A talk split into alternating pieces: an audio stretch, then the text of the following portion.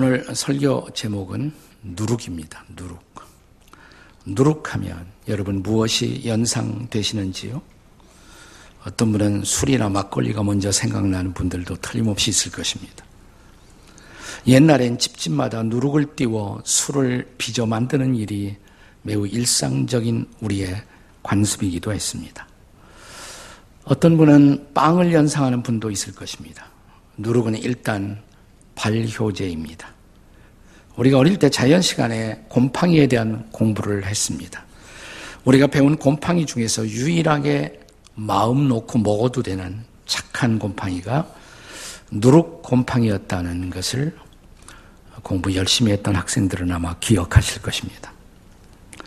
자연 속에서 자연스럽게 생긴 누룩 곰팡이가 음식물과 함께 우리 몸 속에 들어가면 우리 몸의 면역력을 길러주고 소화를 촉진시키기도 합니다. 우리가 잘 아는 메주, 이 메주도 누룩 곰팡이 덩어리이지요. 여러모로 누룩은 우리에게 아주 필요한 것, 일상생활에 요긴한 것이었습니다. 그런데 성경을 읽다 보면 신약 성경, 특별히 복음서의 뜻밖에도 예수님이 누룩에 대해서 부정적으로 기술하신 대목들을 읽게 됩니다. 지금 우리는 마태복음 13장을 함께 묵상하고 있습니다만은 마태복음 16장 6절을 한번 읽어 보십시오. 우리 같이 읽겠습니다. 시작. 예수께서 이르시되 삼가 바리새인과 사두개인들의 누룩을 주의하라. 조금 더 진행되어서 이제 마태복음 16장 11절 12절의 말씀을 읽어 보십시다. 우리 함께 읽습니다. 시작. 어찌 내가 말한 것이 떡에 관한 것이 아닌 줄 깨닫지 못하느냐? 오직 바리새인과 서기관 사두개인들의 누룩을 주의하라 하시니 그제서야 제자들이 떡의 누룩이 아니요 바리새인과 사두개인들의 교훈을 삼가라고 말씀하신 줄을 깨달으니라. 누룩의 부풀어짐, 아, 이것이 잘못된 교훈이 계속 퍼지는 그 전염성을 아, 상징하는 것이라고 생각하셨기 때문입니다. 예수님 당시에 대표적인 아, 종교 종파가 둘이 있었죠. 바리세파와 사두개파입니다. 이 바리세파들은 일종의 율법적 보수주의다 이렇게 말할 수가 있습니다. 그들은 율법의 작구의 노예가 되어서 그것을 가지고 나는 율법을 지키고 당신은 지키지 못하는 사람, 외식적이고 위선적인 삶의 태도를 가지고 예수님이 전한 복음을 거절하고 있었던 것입니다. 그러니까 율법적 보수주의가 복음을 받아들이는 일에 오히려 방해가 되었던 것이죠. 반대로 사두개파, 사두개파는 머리가 네 개 가진 사람이 아니고 네.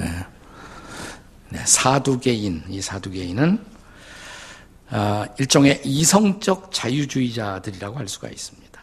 로마하고 친했어요. 네, 그리고 인간의 이성을 매우 강조했습니다.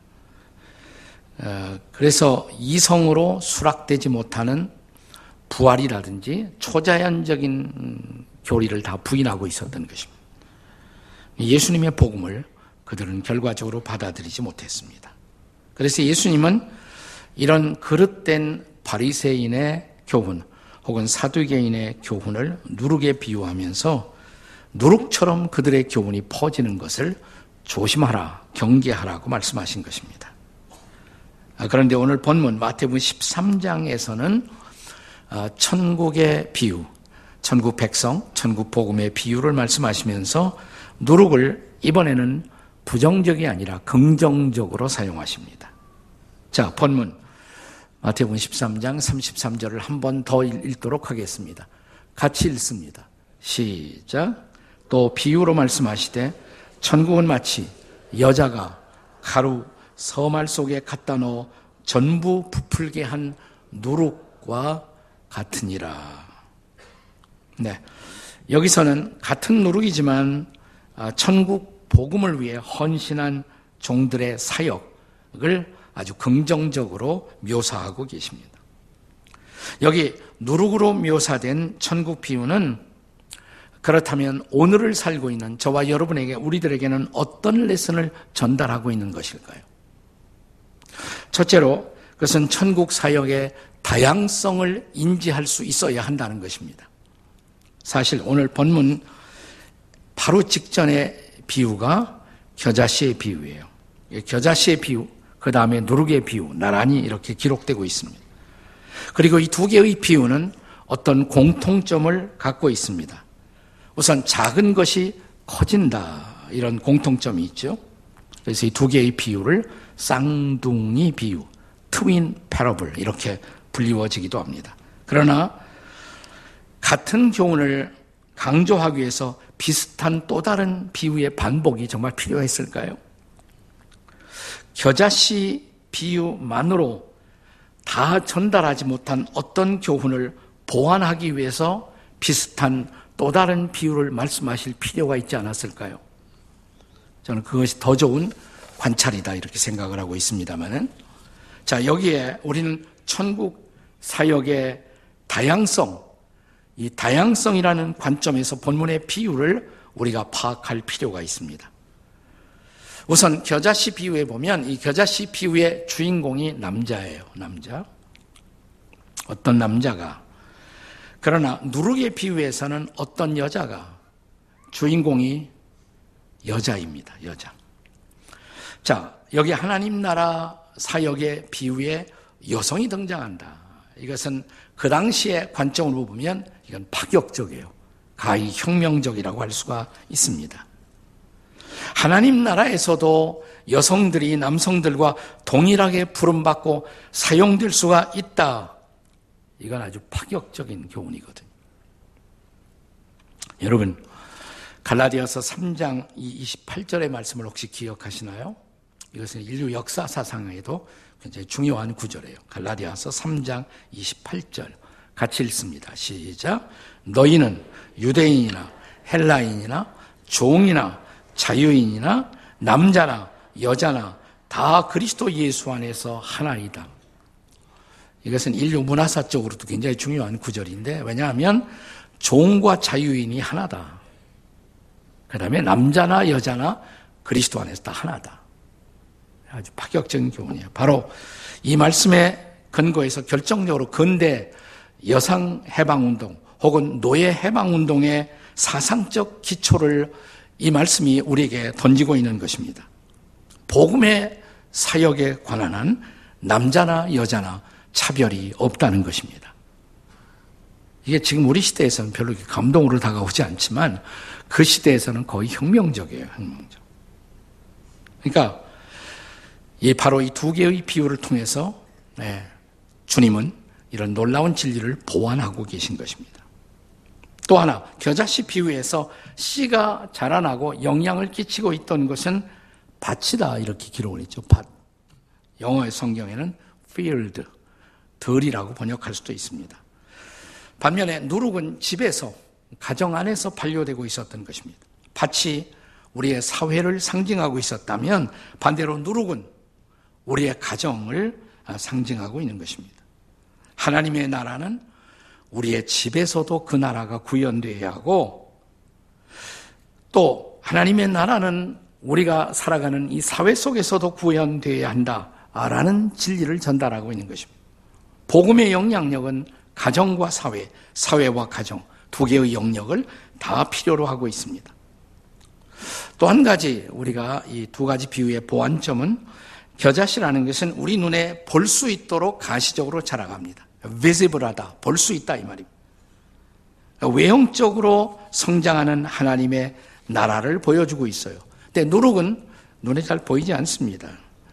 볼 수 없게 불가시적으로 invisible 어, 보이지 않게 그것은 성장하고 있습니다. 하나님의 나라는 외형적으로도 성장하지만 내면적으로 보이지 않게 사람들의 내면에 스며들어 조용히 성장할 수도 있다. 예, 이것은 하나님 나라의 두 가지 특성. 외형적으로도 성장하고 이걸 extensive growth라고 말하는데 하나님의 나라는 외형적으로도 자라나지만 더 중요한 것은 내면적으로 사람들의 내면 안에서 하나님의 나라가 확장되고 있다는 것입니다. internal growth 혹은 성경학자들은 이것을 internal transformation이라고도 말합니다. 내면적으로 변화를 일으키고 있다. 그래서 하나님의 나라는 때때로 공개적으로 담대하게 선포될 필요도 있지만 하나님의 나라는 조용히 사람들의 마음속에 스며들게 해야 한다. 예컨대 우리가 기독교 사역 가운데서 전도, 선교 이런 것은 복음의 외형적인 선포, 하나님 나라의 외형적 선포라고 할 수가 있지만 그러나 우리가 오른손이 하는 것을 왼손이 모르게 이웃들을 섬긴다. 이 섬김, 사회적 봉사 이런 것들은 조용히 하는 것이죠. 조용히. 네, 그래서 사람들의 마음을 변화시킨다. 네, 복음은 이런 내면적인 역동성을 동시에 지니고 있다라는 두 개의 측면을 함께 보여주고 있는 것입니다. 여기에 바로 하나님 나라 사역의 다양성 혹은 다면적 차원이 존재하고 있다는 것입니다. 이것이 예수님으로 하여금 겨자씨의 비유에서 누룩의 비유를 첨가하여 말씀하신 중요한 이유라고 할 수가 있습니다. 하나님의 나라는 다양하다는 것입니다. 남성도 여성도 필요합니다. 하나님의 나라는 가정에서도 사회에서도 계속 전파되어야 합니다. 하나님의 나라는 볼 수 있게 볼 수 없게도 계속 사람들의 마음속에 영향력을 일으킨다는 것입니다. 자, 이 본문의 비유가 가르치고 있는 또 하나의 중요한 레슨. 둘째로 천국 백성은 교제의 공동체임을 우리에게 알립니다. 교제의 공동체다. 자, 본문 누룩의 비유에서 특기할 사실 중에 하나는 자, 여인이 가루 서말 속에 예, 넣어서 누룩을 부풀렸다 이 말이죠. 가루 서말 속. 이 가루 서말이 NIV 영어 성경에 보시면 그냥 a large amount of flour 이렇게 했어요. 그냥 많은 양이다. 많은 양의 밀가루다. 그냥 이렇게 말을 해버렸지만 예, 이것은 그냥 쉽게 사람들에게 의역을 하는 것이지만 우리말 성경이 더 번역해요. 서말 이게 더 정확한 것입니다. 서말 본래 히라보에는 사타 투리아 투리아가 셋이에요. 사타는 계량치의 단위인 것입니다. 세 말. 히브리어로는 이걸 사타를 스아 이렇게 말하면 스아 그세 개의 스아 세 말이다 세 말이다. 1세기 유태인들의 청중의 입장으로 돌아가서 자 예수님이 아, 밀가루 세 스아 이렇게 세 스아를 말하면 성경을 아는 청중들이 하면 자연스럽게 그 당시 청중들은 아, 창세기 18장을 아마 떠올렸을 거예요. 창세기 18장.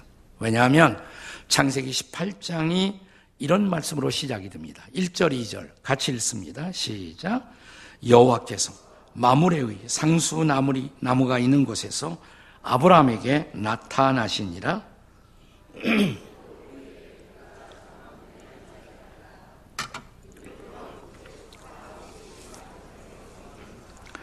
자, 여기 저 아마 더운 날씨 같아요. 나무 그늘 안에 자기 집 앞에 상수리 나무가 있어 거기 앉아 있는데 아브라함과 사라가 누가 나타나요? 손님 셋이 나타났다면 손님 셋이 맞은편에. 자, 그런데 이어지는 말씀 창세기 18장 6절을 보겠습니다. 6절 다 같이 시작. 아브라함이 급히 장막으로 가서 사라에게 이르되 속히 고운 가루 세 스아를 가져다가 반죽하여 떡을 만들라. 자, 여기 자, 우선 손님이 몇 명 등장했어요? 세 명. 자, 사라가 이제 뭘 대접하기 위해서 어, 밀가루 얼마? 세 스아, 세 번이라는 단어가 두, 두 번씩이나 등장하고 있습니다. 자, 이 말씀은 아마 날이 좀 더운 그런 여름날 장막 문 앞에 나무 그늘 아래 아브라함과 사라가 앉아 있다가 맞은편에 범상하지 않은 손님이 딱 등장하자 옛날 사람, 그 옛날 시대가 어떤 좋은 면도 많아요. 딱 낯선 손님이 등장하니까 아, 그 손님 대접이 예의였기 때문에 아 저분들을 뭘로 대접하지? 네, 그러다가 새 스가를 가지고 이 손님을 대접할 생각을 했다는 것이에요. 이렇게 시작합니다. 이 세 손님의 정체에 대해서 우리 기독교의 신학 안에서는 아주 고대로부터 네, 성경학자들이 이 세 손님을 삼위일체의 현현이다. 삼위일체 하나님의 등장이다. 혹은 그 한 분을 여호와 하나님이라고 본문이 기록하고 있으니까 나머지 두 분은 하나님과 함께 두 천사가 등장한 것이다. 이렇게 해석을 옛날부터 해왔습니다. 물론 우리 시대 학자들 가운데서는 그것이 너무 지나치게 우화적, 알레고리카라는 해석이다. 그래서 비판하는 학자들이 없지 않아 있습니다만은 역사를 통해서 오랫동안 성경학자들은 이런 해석을 지금도 계속하고 있어요. 자, 어쨌든 여기 영적인 존재가 출현한 것이에요. 그리고 아브라함과 사라가 함께 이 손님을 모시고 식탁에 앉아서 이제 그들이 만든 떡으로 함께 교제를 나누게 됩니다. 이것은 분명하게 하나님과 하나님의 백성들 사이에서 이루어지고 있는 거룩한 영적 교제를 상징하고 있는 것입니다. 일찍부터 우리 기독교를 크게 세 가지 흐름으로 나누면 옛날 본래 정교회, 가톨릭 교회, 그리고 개신교회 이렇게 나누거든요. 근데 정교회에서는 이 아브라함과 사라를 찾아오신 삼위일체 하나님의 존재를 아주 옛날부터 이콘이라는 그림으로 특별한 성화로 만들어서 이것을 기억하고 묵상하게 만들었습니다. 14세기의 위대한 이콘화가 안드레이 류블로프라는 사람이 그린 성화 가운데 삼위일체라는 것이 있습니다. 여러분 어디선가 보셨을 거예요, 이런 거. 네. 1410년도에 이 작품이 나왔어요. 삼위일체예요. 자, 이 그림을 그대로 놔두시고요. 잘 한번 보시면 안드레이 류블로프가 이 그림을 그렸을 때 무엇을 상징하고자 했는가? 자, 아브람과 사라의 집에 찾아오신 세 손님. 아브람과 사라는 어디 있죠? 여러분 앉아 있는 자리가 아브람과 사라가 앉아 있어요. 그러니까 아브람과 사라는 그림에 포함시키지 않았어요. 그러니까 아브람과 사라는 새 손님을 지금 바라보고 있는 거예요. 새 손님을 바라보고 있어요. 그러니까 좌로부터 시작해서 성부, 성자, 성령. 근데 가만히 그림을 보시면 그러면 가운데가 성자, 그 옆이 성령인데 성부 하나님께 이렇게 몸을 약간 기울이고 있죠. 성부 하나님에게 귀를 기울이고 있는 거예요. 사람의 모습으로 나타나신 하나님. 성부 하나님께 기울이고 있어요. 푸른 옷을 다 입고 있어요. 신적인 존재다. 하늘에 속한 분이다. 지팡이가 있어요. 아주 가느다란 지팡이지만 다스리시는 왕권을 가지신 하나님. 자, 앞에 식탁 위에 잔이 있습니다. 거룩한 희생의 잔, 성찬의 잔을 상징하는 것이고요. 자, 성자 하나님 가운데 그 뒤에 나무가 보입니까? 보여요, 안 보여요? 나무가 보이죠? 이게 상술의 나무예요, 상술의 나무. 그 나무는 후일 성자 하나님 예수님이 십자가에 달릴 것을 상징하는 것이다. 자, 그렇게 돼 있고, 자, 이미 말씀드린 것처럼 아브라함과 사라의 모습이 이 그림 속에 포함되지 않은 것은 아브라함과 사라는 이 세 손님에게 시선을 주고 집중하고 있는 것이에요. 실제로 그림을 앞에 두고 정교의 교인들은 묵상을 합니다. 계속 묵상을 하는 가운데 이 세 분의 대화 속에 동참하기도 하고 세 분의 임재를 느끼기도 하고 이 세 분과 하나가 돼요. 하나님과 하나 되는 우리들의 영적인 경험, 교제, 그것을 상징하고 있는 것입니다. 됐습니다. 초대교회. 우리가 역사를 기록하고 있는 사도행전에 보면 초대 그리스도인들의 교제를 상징할 때 항상 이런 표현이 자주 반복되죠. 그들은 그냥 교제한 것이 아니라 떡을 떼며 떡을 떼며 교제했다. 네. 이런 교제를 가리켜서 코이노니아 이렇게 불렀습니다. 코이노니아. 다 같이 코이노니아. 교제는 그냥 안 되죠. 뭔가를 먹으면서 해야 그 교제가 되지 그냥 교제가 안 되잖아요. 연애 시절도 빨리 친할 수 있는 방법은 일단 한번 같이 먹고 나면 생각이 달라지는 겁니다. 이 먹는다는 것이 인간의 삶 속에서는 아주 소중한 것이죠. 그러나 떡을 뗀다고 무조건 교제가 이루어진 것이 아니라 떡을 떼면서 대화를 나누고 삶을 이야기하고 마음을 나누고 그 교제 가운데 하나 되는 거 이게 바로 코이노니아예요. 코이노니아. 식탁의 교제는 성도의 교제의 가장 실천적 삶의 모습이라고 할 수가 있어요. 계시록 3장 20절의 말씀이 생각나지 않으시나요? 같이 읽겠습니다. 시작.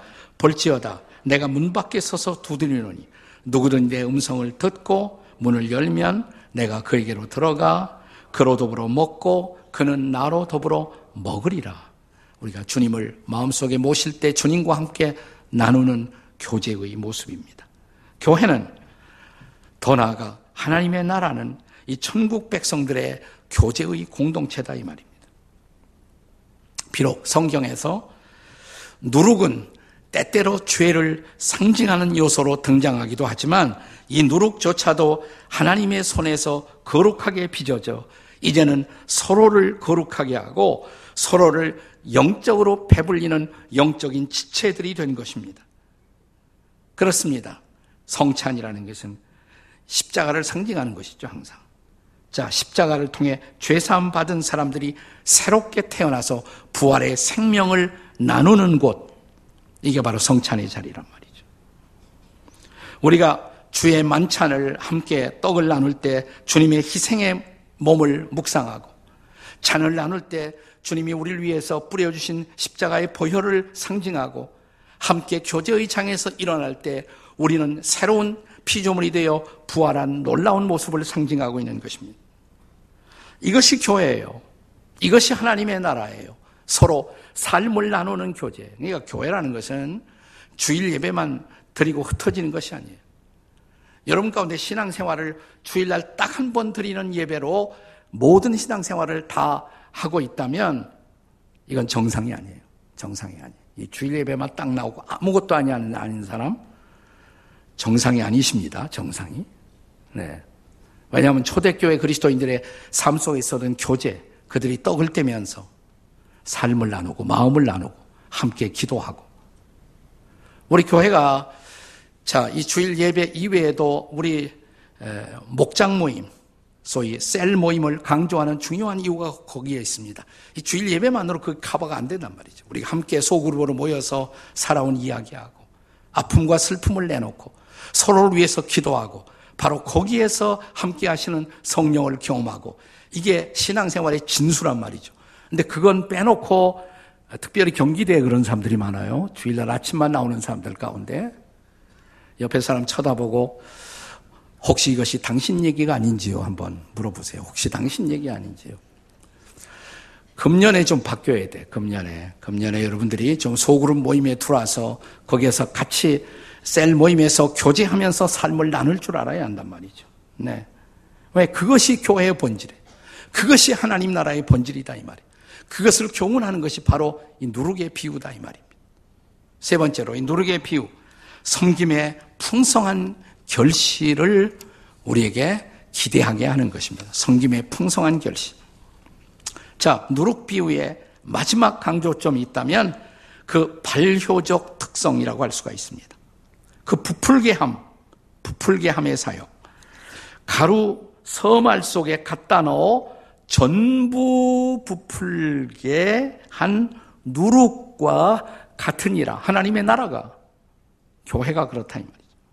사실 여기 본문에 가루 서말 창세기 18장에 가루 세 스아 스아는 손님 셋을 섬기기에는 너무나 많은 분량이에요. 너무나 많은 분량이에요. 많이 먹는 손님들이라도 이 정도의 분량 세수하면 대가족이 한 주간 내내 먹을 수 있는 그런 분량입니다. 그러니까 최대로 이웃을 초대하여 한꺼번에 100명도 먹일 수 있는 분량 이게 세스아예요. 그래서 한 성경학자는 창세기에서 사라가 세 명의 손님을 위해서 세스아의 베이킹 프로젝트를 준비한 대목에서 고대 히브리 사람들은 어마어마한 양의 반죽이 부풀어 오르는 광경을 연상하면서 입가에 흐뭇한 미소를 지었을 것이다. 이렇게 말합니다. 자, 그러니까 이 정도의 양으로 손님을 대접하는 것은 최소한의 예의를 지키기 위한 것이 아니다 이 말이에요. 의무적인 최소한의 섬김이 아니라 풍성한 섬김, 풍성한 사랑, 풍성한 나눔을 연상케 하는 것입니다. 천국 백성들의 교제는 바로 그와 같은 것이어야 한다. 이것이 바로 레슨이에요. 자, 예수님의 오병이어의 기적이 초래한 결과 생각나시죠? 보리떡 다섯 개로, 물고기 두 마리로. 어, 그 많은 사람들을 먹이고, 그리고도 얼마가 남았다?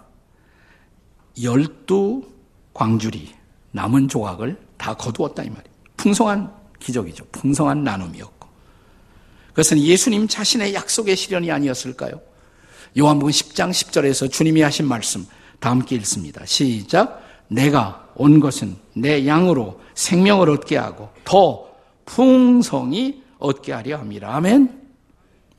이제 바울 사도의 교훈을 연상해 보세요. 빌리포서 4장 19절 같이 읽습니다. 시작. 나의 하나님이 그리스도 예수 안에서 영광 가운데 그 풍성한 대로 너희 모든 쓸 것을 채우시리라. 아멘. 이것은 반드시 초대교회 성도들이 물질적으로 넉넉했기 때문에 이렇게 그들이 서로를 채우면서 살 수가 있었다. 그 얘기 아니에요.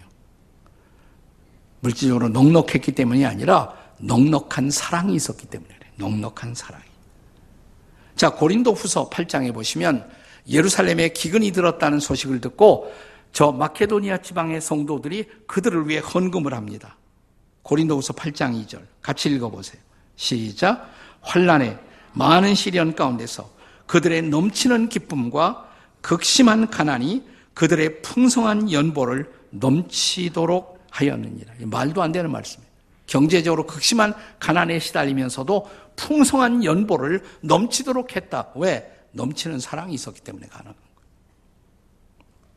자, 고린도후서 8장 7절에서 이 사건을 다시 조명하고 있는 말씀을 읽어보세요.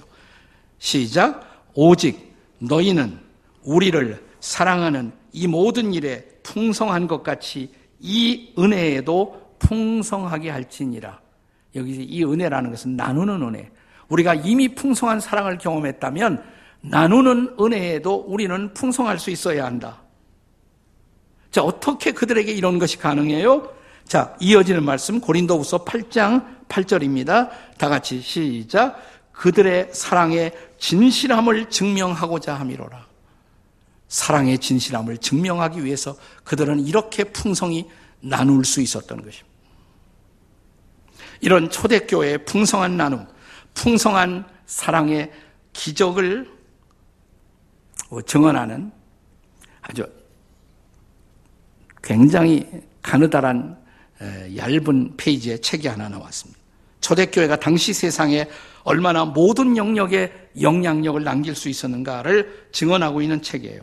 마치 오늘 본문 가루 서말 속에 갖다 넣어 전부를 부풀게 하던 누룩처럼 초대 기독교가 미치고 있었던 영향 이런 책인데 1세기 그리스도인의 하루 아주 뭐 여러분이 한 1시간이면 읽을 수 있는 책이에요. 2시간만 집중하면 1세기 그리스도인의 하루 제가 이 책을 읽으면서 제 마음속에 이런 생각이 들었어요. 이 이야기는 로마의 대화재 사건 네로가 불질러 놓고 크리스찬이 그랬다고 해서 기독교인들이 큰 곤경을 경험하잖아요.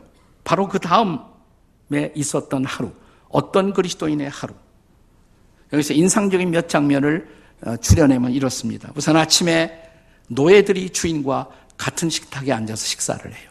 이미 벌써 그리스도인의 집에서는 노예들을 해방하고 있었고, 노예들은 그렇다고 밖으로 나가는 것이 아니라 주인하고 한 가족처럼 주인의 식탁에 나란히 앉아서 식사하고 있는 모습. 복음이 끼치고 있는 영향이에요.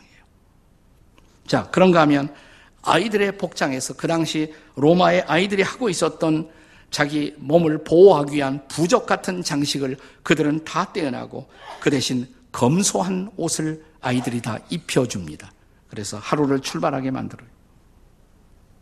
자, 학교에서 크리스찬 선생님들은 그리스도인 선생님들은 성적을 강조하는 것이 아니라 자신들의 재능을 표현하여 어떻게 이웃을 잘 섬길 것인가를 가르치고 있는 그리스도인 교사들의 그 영향을 또한 받습니다.